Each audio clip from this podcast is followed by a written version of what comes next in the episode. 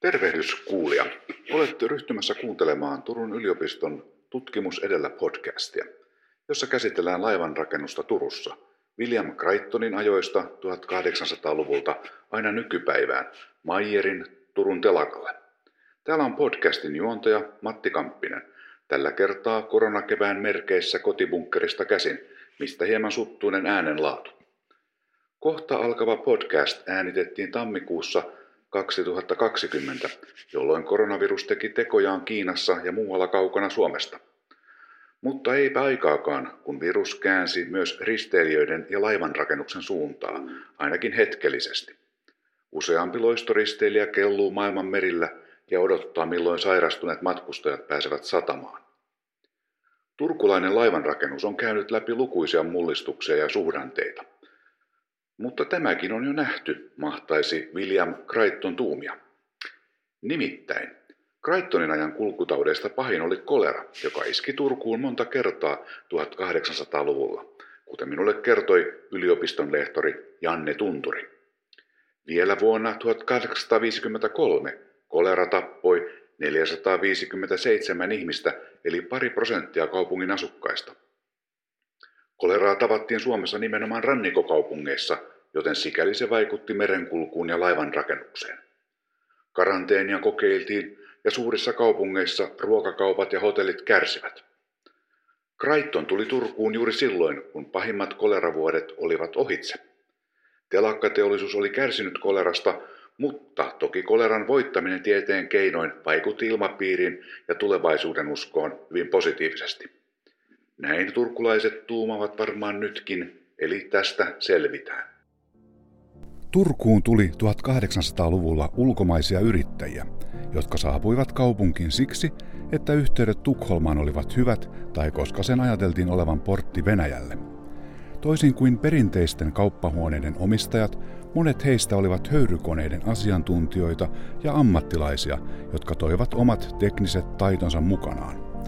Isossa Britanniassa 1780-luvulla määrätty teollisuuden koneiden vientikielto vaikutti siihen, että koneiden sijasta ulkomaille hankittiin asiantuntijoita.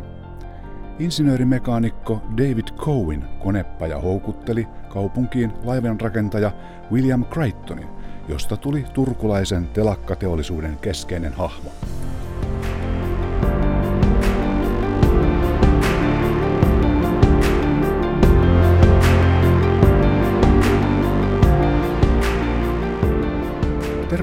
Kuuntelemaan Turun yliopiston Tutkimus edellä podcastia. Minä olen Matti Kamppinen, uskontotieteen yliopiston lehtori, ja tänään puhumme turkulaisesta laivanrakennuksesta ja telakkateollisuudesta laajemmin. Vieraina meillä on yleisen historian yliopiston lehtori Janne Tunturi sekä me merenkulkualan koulutus- ja tutkimuskeskuksen, tuttavallisemmin MKK, erikoistutkija Tapio Karvonen. Tervetuloa. Kiitos. Kiitos. Alussa kuultu katkelma on Turun kaupunkitutkimusohjelman tutkimuskatsauksesta nimeltään Modernin kynnyksellä. Turku kansainvälisissä talouden ja kulttuurin verkostoissa 1800-luvulla. Sinä, Janne, olit mukana tätä laatimassa. Ja tässä mainittiin Turun telakan keskeisenä hahmona laivanrakentaja William Crichton. Turkulaisittain Crichton tai Crichton tai Crichton. Me puhumme tässä Crichtonista. No Janne, mikä toi Crichtonin Turkuun? Crichtonin toi Turkuun toisaalta höyrykone ja toisaalta Venäjä. Eli Crichton, Crichton kuului tämmöiseen vanhaan skotlantilaiseen aatelissukuun, jonka sitten lapset 1800-luvun aikana yhä enemmän alkoi kiinnostua tekniikasta. Ja hän sai kutsun Turkuun vuonna 1850 Kauviet Erikssonin konepajalle nimenomaan hoitamaan hö, hö, tota, höyrykoneita. Ja hän kirjoitti tai myöhemmin muisteli sitä, että hän lähti ilomielin, koska hän oli aina halunnut Venäjälle. No niin, ja pääsi melkein perille. Pääsi melkein perille. Ja pääsi ihan käymäänkin siellä. Nykyajan ihminen, kun miettii tuon ajan Turkua, niin helposti jää huomaamatta tai ehkä oivaltamatta se asia, että miten käsittämättömän kansainvälinen Turku oli silloin. Turku, Turku oli kansainvälinen, Turku oli kansainvälistymässä. Se, tota, tämä oli osa, osa imperiumia, koko Suomen suuriruhtiaskunta oli osa Venäjän imperiumia, se on ainoa kerta, kun me ollaan kuuluttu mihinkään imperiumiin. Ja tietenkin ne itäiset vaikutteet oli merkittäviä. Me lähdettiin ehkä tässä meidän projektissa katsomaan myös niitä, niitä, niitä läntisiä vaikutteita ja niitä läntisiä ihmisiä, jotka täällä liikkuu, siis Länsi-Euroopasta tulleita brittejä, ranskalaisia, saksalaisia ennen kaikkea. Joo. Miten Crichtonin kohdalla, niin hän todennäköisesti toi sitten erilaisia verkostoja mukanaan? Crichtonin suku oli laaja ja oikeastaan tämä suurin merkitys, mikä Crichtonin liittyy, että hän tulee Turkuun vuonna 1850 ja 51 on ensimmäiset maininnat siitä, että hän toimi. Hän toimi pari, pari vuotta siellä konepajalla, sitten syttyy Krimin sota ja hän, hän joutuu Venäjälle Pietarin lähelle – ja siellä hän oikeastaan luo nämä valtavat verkostonsa, eli, eli siellä, siellä on suuri kolpinan telakka ja konepaja, jossa hän toimii, ja hän, hän luo yhteydet Venäjään, niin kuin kaikenlaisiin venäläisiin taloudellisiin toimijoihin, mutta myös muualle Eurooppaan. Joo. Ja sitten Crichtonilla oli mukanaan tosiaan ymmärrystä tästä tuon ajan ihmelaitteesta, eli höyrykoneesta. Kyllä. Ja näihin palaamme vielä tänään vähän myöhemminkin, mutta, mutta se oli, se oli voisi sanoa, niin kuin kova sana siihen aikaan. Kyllä, ja tota, se, et, et maailmanhistoriahan voidaan kirjoittaa myös energian näkökulmasta. Ja tota, höyrykone mullisti 1700-luvun lopulla täysin jo Englannissa ja Iso, Isossa Britanniassa laajemmin teollisuuden ja, ja taloudellisen toiminnan, ja sitten hiljalleen se vaikutteet alkoi siirtyä myös muualle Ruotsiin 1800-luvun alussa. Ja sitten Ruotsissa oli monia brittejä, jotka, joista osa siirtyi myös Turkuun. Ja he perusti tänne konepajan, tämä mainittu Kauvin Erikssonin konepaja vuodelta 1842 ja, ja, ja se oli ensimmäinen höyryvoimalla toimiva konepaja Turussa. Joo, aivan näin. Ja on sanottu, että, että tuota, höyrykoneiden käyttö juuri laivoissa niin toi sitten ikään kuin merenkulun, voisi sanoa niin kuin rautateiden piiriin. Eli se toi, loi tämmöisen samanlaisen aikataulujen noudattamisen, joka oli sitten rautateille ollut, ollut ominaista. Ja sehän on, voisi sanoa, tekee tekee tuota, se terästää kansakunnan itsetuntoa ihan kumma, kummasti. Se vaikutti paljon ja samaan aikaan, kun höyrykoneet tulivat muun muassa Turkuun, niin tapahtui toinen, toinen vallankumous, eli tota, laivat alkoi alko muuttua rautaisiksi hiljalleen, eli puulaivat alkoi menettää asemaansa. Ja tota, ensi, ensimmäiset höyrykoneella toimivat, toimivat laivat tehtiin Turussa 1830-luvulla, mutta sitten 40-luvulta alkaen valmistettiin laivoja, joissa oli omat turkulaisvalmisteiset höyrykoneet. Aivan. Ja ne muutti matkustajaliikenteen totaalisesti. Eli purjelaivat hallitsi vielä kaukokauppaa, mutta tämmöiset niin kuin lyhyet yhteydet Tukholmaan, Pohjois-Saksan kaupunkeihin, Tallinnaan ja Pietarin, niitä alettiin järjestää nopeasti näiden höyryalusten avulla. Ja ne oli tosiaan tarkkaan aikataulutettu ja ihan niin kuin rautatiet, nämä höyryvuorot, että 1800-luvun lehdet on täynnä höyrylaivojen aikatauluja. Se tosiaan kertoi edistyksestä, tämmöistä ehkä niin kuin maailman standardoitumisesta. Joo. Joo, sehän on sama ilmiö sitten ympäri, ympäri maailmaa, että, että kun aikataulut tulevat voimaan ja varsinkin jos ne pysyvät voimassa ja pitävät kutinsa, niin se, se, se muuttaa, muuttaa kyllä elämää ja maailmaa. Tuosta tuon ajan elämästä vielä, että, että paitsi että se oli hyvin kansainvälistä ja verkottunutta, niin Turkuun tuli, tuli myös sitten kaikenlaisia hienoja ylellisyystuotteita näiden, näiden tota, erilaisten verkostojen kautta, että meille voi tulla nykyään ihmisille yllätyksenä, että mitä kaikkea täällä on, on ollutkaan kaupan. Joo, turkulaiset laivat jo itse asiassa ennen, ennen höyryn kautta, niin, höyryn kautta niin kävivät, kävivät Atlantin rannikolla hakemassa ylellisyystuotteita, hienoja kankaita, ää, alkoholia, tupakkaa ja vasta, vastaavia aineita. Ja ehkä merkittävää tässä 1800-luvun kaupassa on, että se alkaa valua niin kuin yhä alemmas näihin yhteiskuntakerroksiin myös, että, että toisaalta niiden tuotteiden hinnat laskee, koska liikenne lisääntyy ja yhdenmukaistuu, mutta sitten toisaalta ihmiset alkaa myös matkustaa enemmän, eli höyrylaivat tuo myös tullessaan sen, että niihin myytiin hyvin eri hintaisia lippuja. Ja silloin niin sanottujen tavallisten ihmisten oli myös mahdollista matkustaa niillä, ja, ja tota, se, se alkoi vaikuttaa voimakkaasti tähän kaupungin kansainvälistymiseen 1800-luvun aikana. Joo. Turun jokirantaa kun katsoo, niin siellä, sieltä etsivä löytää merkkejä, merkkejä tuota, no niin, Crichtonin toiminnasta. Jos ajattelee sitten valistunutta ja tiedonhaluista turkulaista kaupunkilaista, joka jokirantaa pitkin kulkee, niin mihinkä kannattaisi kiinnittää huomiota? Mistä löytyy, löytyy tuota noin niin jälkiä William Crichtonin toiminnasta? Niin tämä telakkatoiminnalla on tyypillistä, että se on kehittynyt nopeasti ja myös myös kaikki niin kuin te, te, te, te, rakennukset on muuttuneet nopeasti jokirannassa. Mutta Crichtonin ajasta on jäljellä vielä Tämä alkuperäinen Crichtonilla oli iso perhe, 14 lasta, josta 12 eli aikuiseksi. Crichtoneiden talo itä, itä, itäisen rantakadun varrella, siinä Förin lähellä. Ja sitten vieressä, vieressä on semmoinen punatilinen konttorirakennus, jotka on olemassa vielä tästä Crichtoneiden ajasta jäljellä. Joo, ja sitten meillä on yksi pieni Crichtonin katu. Kyllä, kyllä. Siinä toisella puolella. Joo. Ja totta kai niin kuin nimi, niminä tämä telakan voimakas ja sataman merkitys näkyy Turussa, että täällä on köyden punojan katua ja kaikkea vastaavaa. Joo.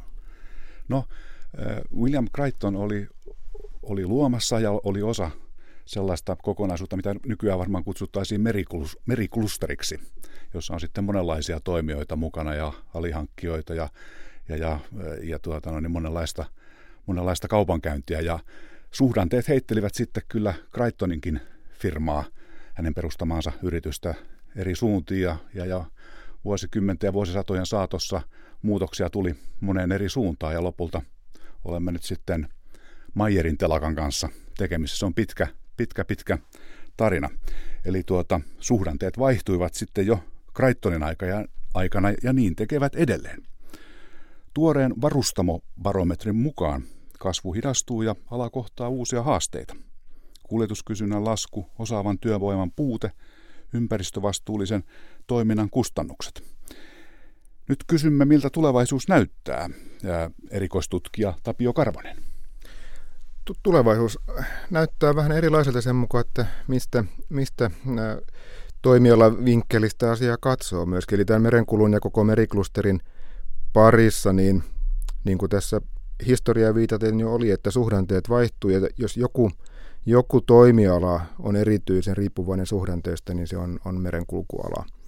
Eli nämä suoraan merikuljetuksiin heijastuu aina se taloudellinen tilanne, taloudellinen tilanteen epävakaudet, niin nousukaudet kuin sitten laskukaudet, että se on hyvin, hyvin nopeasti reagoiva. Ja sitten taas kun tämä kuljetuskysyntä vaikuttaa niihin alusten rahteihin ja kysyntään, niin silloin taas sitten seuraavaksi kerrannasvaikutus tähän telakkateollisuuteen, eli minkä tyyppisiä aluksia sitten milloinkin tilataan.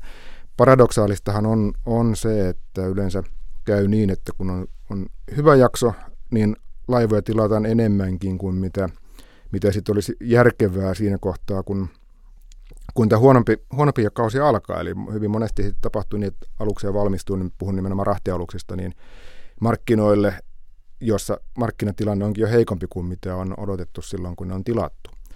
E, jos tähän Turun, Turun telakkaan nyt ajattelee tällä hetkellä, niin mehän, mehän eletään nyt semmoista erittäin vahvaa, vahvaa positiivista kehityskautta ja nimenomaan tästä matkustaja-alusten, risteilyalusten rakentamisen takia. Aivan, joo. Olet ollut itse mukana kartoittamassa näitä meriklusterin tulevaisuuksia. Muun muassa vuonna 2016 julkaisitte neljän vuoden päähän, eli, eli tähän vuoteen ulottuvan tulevaisuusluotauksen.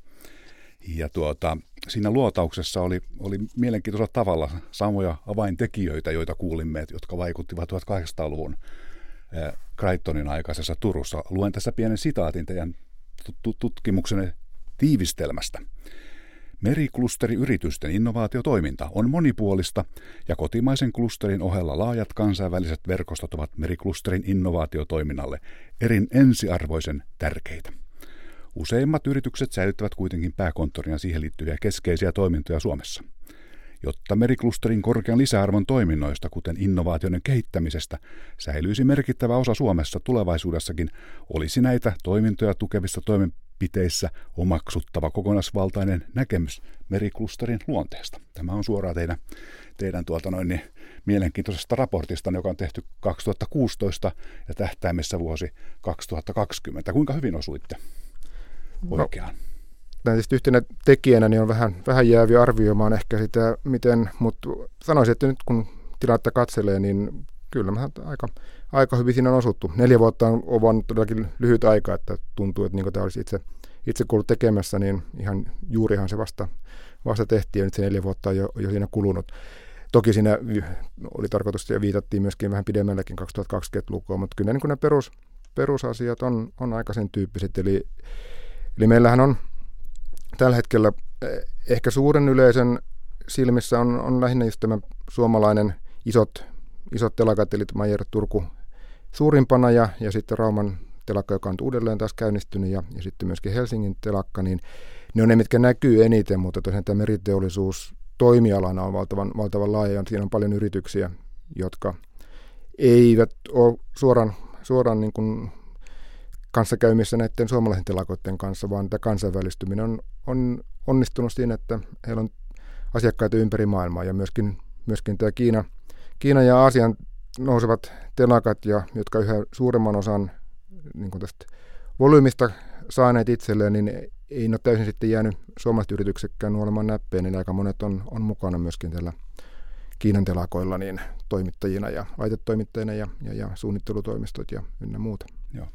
Meidän ajalleemmehan on hyvin tyypillistä se, että tulevaisuuksia luodataan ahkerasti, koitetaan kartoittaa sitä, mitä, mitä tulemaan pitää. Tavallaan niin kuin tulevaisuustietoisuus on, on hyvin sellaista niin kuin, äh, akuuttia ja terävää ja, ja, ja tulevaisuuteen pyritään tunkeutumaan ja tekemään sitä tietynlaiseksi. Ja sehän on totta, että, että yleensä paras tapa ennustaa tulevaisuutta on tehdä sitä itse. Mutta jos mennään takaisin 1800-luvun silloiseen meriklusteriin, niin ajattelin, minkälainen, minkälaista tulevaisuustietoisuutta silloin toimijoilla oli, että te historioitsijathan puhutte myös menneistä tulevaisuuksista, että mit, mitkä silloin olivat auki, mitkä, millaiset polut tulevaisuuteen mä uskoisin, että jos me katsotaan Turkuun 1850- ja 60-luvulla, niin tämä on ehkä jopa vähän yllättävä vastaus myöhemmästä näkökulmasta, mutta nimenomaan ajateltiin, että Venäjässä oli se tulevaisuus. Ja että, että niin kuin pyritti, pyrittiin luomaan suhteita Pietariin ja niin kuin saamaan erilaisia isoja niin kuin tämmöisiä venäläisiä hankkeita lävitse. Mutta sitten toinen, jos katsotaan vähän, niin kuin, vähän, vähän toisesta, toisesta näkökulmasta, että miten ehkä siellä Kraittoneiden alapuolella tai palveluksessa olevat ihmiset ajattelivat sitä tulevaisuutta, niin, niin kielitaito oli selkeästi semmoinen, joka, joka kiinnosti ja kansainvälisyys. Ajateltiin, että, että se kaupungin tulevaisuus liittyy kansainvälisyyteen. Et tästä ei ole hirveästi materiaaleja jäljellä, mutta meillä on paljon lehti-ilmoituksia, on erilaisia English-klapeja ja Club Françaisia ja vastaavia, joissa niin kuin kaupunkilaisille tarjottiin mahdollisuus opetella kieliä tulemaan niin kuin sitä myötä kansainvälisemmiksi. Ja myös jos katsotaan lehtiä, niin tämmöinen kansainvälinen uutisointi, sekä talouteen että politiikkaan liittyvä uutisointi, se oli tosi suurta. Ja sitten ehkä voi niin kuin nähdä jotain semmoista ajatusta, että mitä se jatko tulisi olemaan. Joo, ja tämä on mielenkiintoisella tavalla jotenkin vastaavanlainen kuin ehkä sitten nykyinen tai tuleva tilanne, että tässä varustamobarometrissahan yksi oli se, että samaan aikaan kun kuljetuskysynnässä on, on vaihteluita ja, ja, ja on, on, on monia muita tämmöisiä tämmöisiä tuota, noin, niin tekijöitä, joita pitää ottaa huomioon, niin yksi kuitenkin on se, että, että tavallaan niin kuin osaajapula voi yllättää sitten, sitten tuota, noin odottamattomissa paikoissa. Että, että ollaan siinä mielessä samalla tavalla, niin kuin, sama, vähän samantapaisessa tilanteessa, että pitäisi, pitäisi tuota, noin, niin nähdä niitä, niitä tuota, just osa, tulevaisuuden osaamistarpeita ja, ja, ja suunnata koulutusta sillä tavalla. Joo, ja tämähän on yksi ongelma aina, tämä, kun ei tiedetä tarkkaan se tulevaisuuden minkälaisia osaajia tarvitaan. Ja sitten kuitenkin koulutus, ja kun puhutaan, puhutaan sitten vielä niin korkea, korkeakoulutuksesta, niin se on kuitenkin monien vuosien mittainen ihan se, ihan se opinto, opintojen suorittaminen, saati sitten kun se lisätään vielä koko koulutuksen suunnittelu, ja, niin siinä on hyvin äkkiä ollaan tilanteessa, että sitten nyt tuleekin uusia yllättäviä tarpeita, joihin ei ole ehditty vielä reagoida, että niihin reagoimaan pikkasen jälki, jälkijunassa ja paikkaamaan, paikkaamaan tilannetta. Mutta tähän ja sitten tietenkin tämä suht, Danteiden suuri vaikutus näkyy tässäkin. Eli, eli välillä kun tätä meriteollisuutta niin se on ollut kuvattu sen auringonlaskun alaksi ja sitten varsin nopeasti taas kääntynyt toiseen suuntaan, niin tullut tähän, tähän tämän kun työvoiman pulaa, osaavan työvoiman pulaan ja sitten tosiaan vaihtelut on, on suuria. Tuosta tuli vielä tuosta historiasta ja historian tulevaisuuteen. Niin kyllä siinä Venäjässä, Venäjässä se, se perä oli sinänsä, että Turunkin telakka ja koko Suomen telakkateollisuuden kannalta niin sotien jälkeen aikana 40-luvulta 80-luvun loppuun asti, eli, eli tuohon Neuvostoliiton hajoamiseen asti, niin oli sitten niin, että oli kyllä kaikkein, kaikkein merkittävin kauppakumppani ja valtavat määrät, määrät laivoja Suomesta sitten Neuvostoliittoon toimitettiin. Että sen jälkeen tilanne, tilanne muuttui sitten ihan, ihan täysin. Joo, varmaan nämä asiat yhdistävät näitä, näitä, näitä aikakausia. Lisäksi sitten tietysti se, että, että on ikään kuin edelläkävijöitä ja kunnianhimoisia te- tekijöitä, ihmisiä, jotka sitten, joilla on tarpeeksi resursseja, verkostoja ja tahdonvoimaa sitten viedä, viedä tuota, noin, asioita eteenpäin ja sitten on vielä sopivat, sopivat olosuhteet. Mutta ehkä yksi asia, missä varmaan nämä aikakaudet eroavat toisistaan, on sitten, voisi sanoa, kun ympäristötietoisuus ja yritysten ympäristövastuu. Että se on varmaan sellainen, jota, josta 1800-luvun Turussa tuskin kannettiin suurta huolta. Tus, tus, tuskinpa, ja, ja tässä on myös ehkä semmoinen ero meidän aikojen välillä, että nythän meillä on insinöörikoulutusta ja muuta, mutta silloin käytännössä tämä, tämä niin kuin nämä henkilöt, jotka pystyivät käyttämään niitä koneita ja toimimaan siellä niin kuin tärkeimmissä tehtävissä, niin hehän tulivat Ruotsista tai sitten Englannista. Ja, ja he, esimerkiksi Crichtonit, he pitivät Englannin kansallisuuden ja poistuivat täältä, kun tehtävät loppuivat. Eli he eivät niin kuin sitoutuneet myöskään tähän alueeseen sen voimakkaammin sitten. Joo, aivan. Ja mitä tuosta, tuon ajan Turusta tiedämme, niin Aurajoki oli epäterveellinen paikka erilaisten, erilaisten tuota noin, niin, saasteiden vuoksi. Ja, tuota, ja, ja tosiaan ympäristöasiat olivat, olivat hieman toisella, toisella tolalla, mutta toisin on nykyään ja tulevaisuudessa, että, että tuota, laivanrakentajat ja, ja tuota, telakat ja varustamothan joutuvat brändäämään itseään, itseään sitten tuota noin niin, tällä ympäristövastuullisuuden ja, ja yritysvastuun saralla ja, ja, ja tarjoilemaan itsensä sitten syystäkin toimijoina, jotka pitävät ikään kuin kokonaisvaltaisesti huolta huolta myös sitten paitsi työntekijöistään, niin sitten myös, myös ympäristöstä. Kyllä, kyllä tämä on ihan, ihan viime vuosina noussut tietysti erittäin, erittäin tärkeän, tärkeän roolin tämä ympäristö, ympäristöystävällisyys ja päästöjen vähentäminen muutos siis sekä tämäkin tästä heijastuu niin kahdesta suunnasta, eli ensin, ensinnäkin se, että on laivojen päästöjä vähennet, vähennetty tämän kansainvälisen merenkulkujärjestö IMO on päätös, päätöksillä, eli tämä rikki on varmasti se, mistä eniten on ollut, ollut puhetta, rikki, rikkipitoisuuden, rikkipäästöjen vähentäminen, josta Itämeri on ollut jo vuodesta 2015 alkaen tämmöinen erityisalue, jossa polttoaineen maksimirikkipitoisuus on 0,1 prosenttia. Nyt sitten tämän vuoden 2020 alusta niin koko maailmassa niin laski 0,5 prosenttia. Nämä on semmoisia tekijöitä, jotka sitten heijastuu tietysti taas sinne meriteollisuuden puolelle telakkateollisuuteen sekä niin, että valmistetaan laitteita, joilla voidaan, voidaan sitten näitä erilaisia päästörajoja saavuttaa. Ja sitten taas toisaalta uusien laivojen rakentamisesta niin erilaiset innovaatiot on todella tärkeäseen rooliin. Turun telakka, tässä esimerkkinä mainittu vaikka tämä nesteytetty maakaasun, LNGn käyttö matkustaja-autolauttoon ja niin sitten myöskin rakentamisessa, niin se on yksi, yksi tällainen. Muitakin uusia teknologioita, ympäristöystävällisempää merenkulkua mahdollistavia on, on tulossa. Ja sitten se, mikä mikä tästä ympäristön vastuusta, niin sanotaan erityisesti on se, eli mitä Turussa rakennetaan, näitä suuria risteilyaluksia, niin siellä sitten asiakaskunta on, on myöskin hyvinkin ympäristötietoisia. Eli siinä vaikutukset on oikeastaan nopeampia, mitä rahtipuolella. Rahtipuolella se riippuu aika paljon tietysti, minkä tyyppistä tavaraa kuljetaan miss, missäkin päin, päin maailmaa.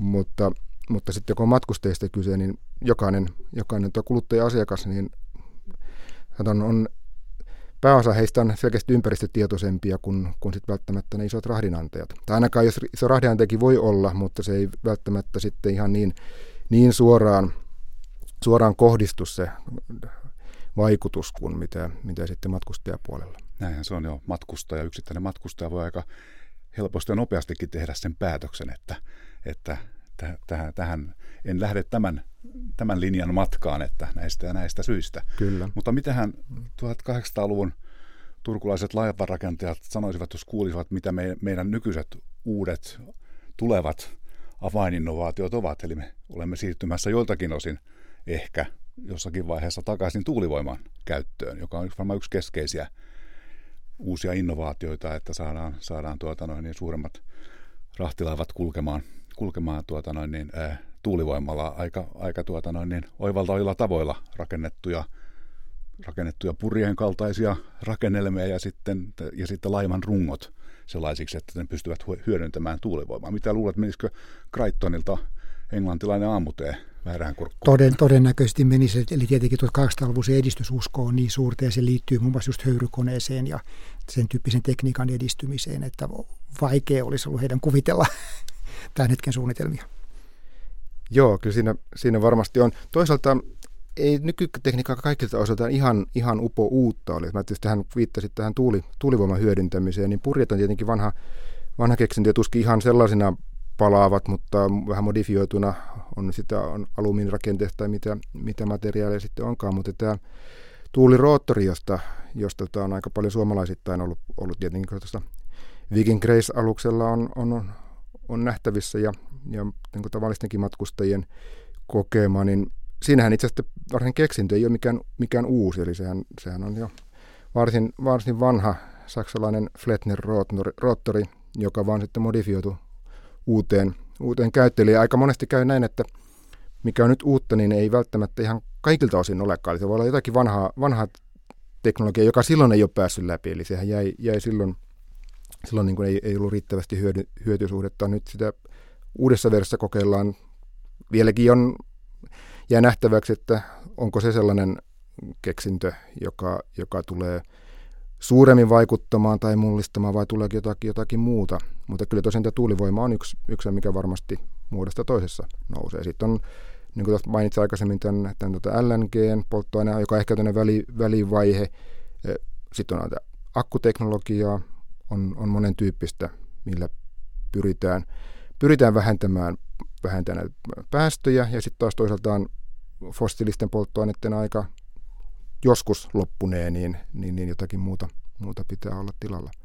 Mutta tämä myöskin, että tämmöinen kehityksen kärjessä kulkeminen, niin se on ollut, ollut mä sanoisin käyttöön vähän niin historiakin aina, aina yksi sellaisia Turun, Turun telaka ja suomalaisen laivarakennuksen tähti, tähti tota, ajatuksia. Ja nyt tässä nykytilanteessa ja tulevaisuuteen katsottaessa on erityisen tärkeää, koska täällä ei kilpailemaan pystytä työvoimakustannuksilla, niin silloin pitää olla sitä jotain, jotain muuta, eli uusinta innovaatiota, sellaista, mitä ei vielä, vielä välttämättä muualla ole tarjolla. Ja just tähän matkustaja-alusten rakentamisessa, niin tuntuu, että se on jatkuva, jatkuva tota kilpavarustelu siitä, että mitä uutta keksitäänkään, mitä olisi tarjottavana risteilymatkustajille, että saadaan taas houkuteltua uusia, uusia asiakkaita. Joo.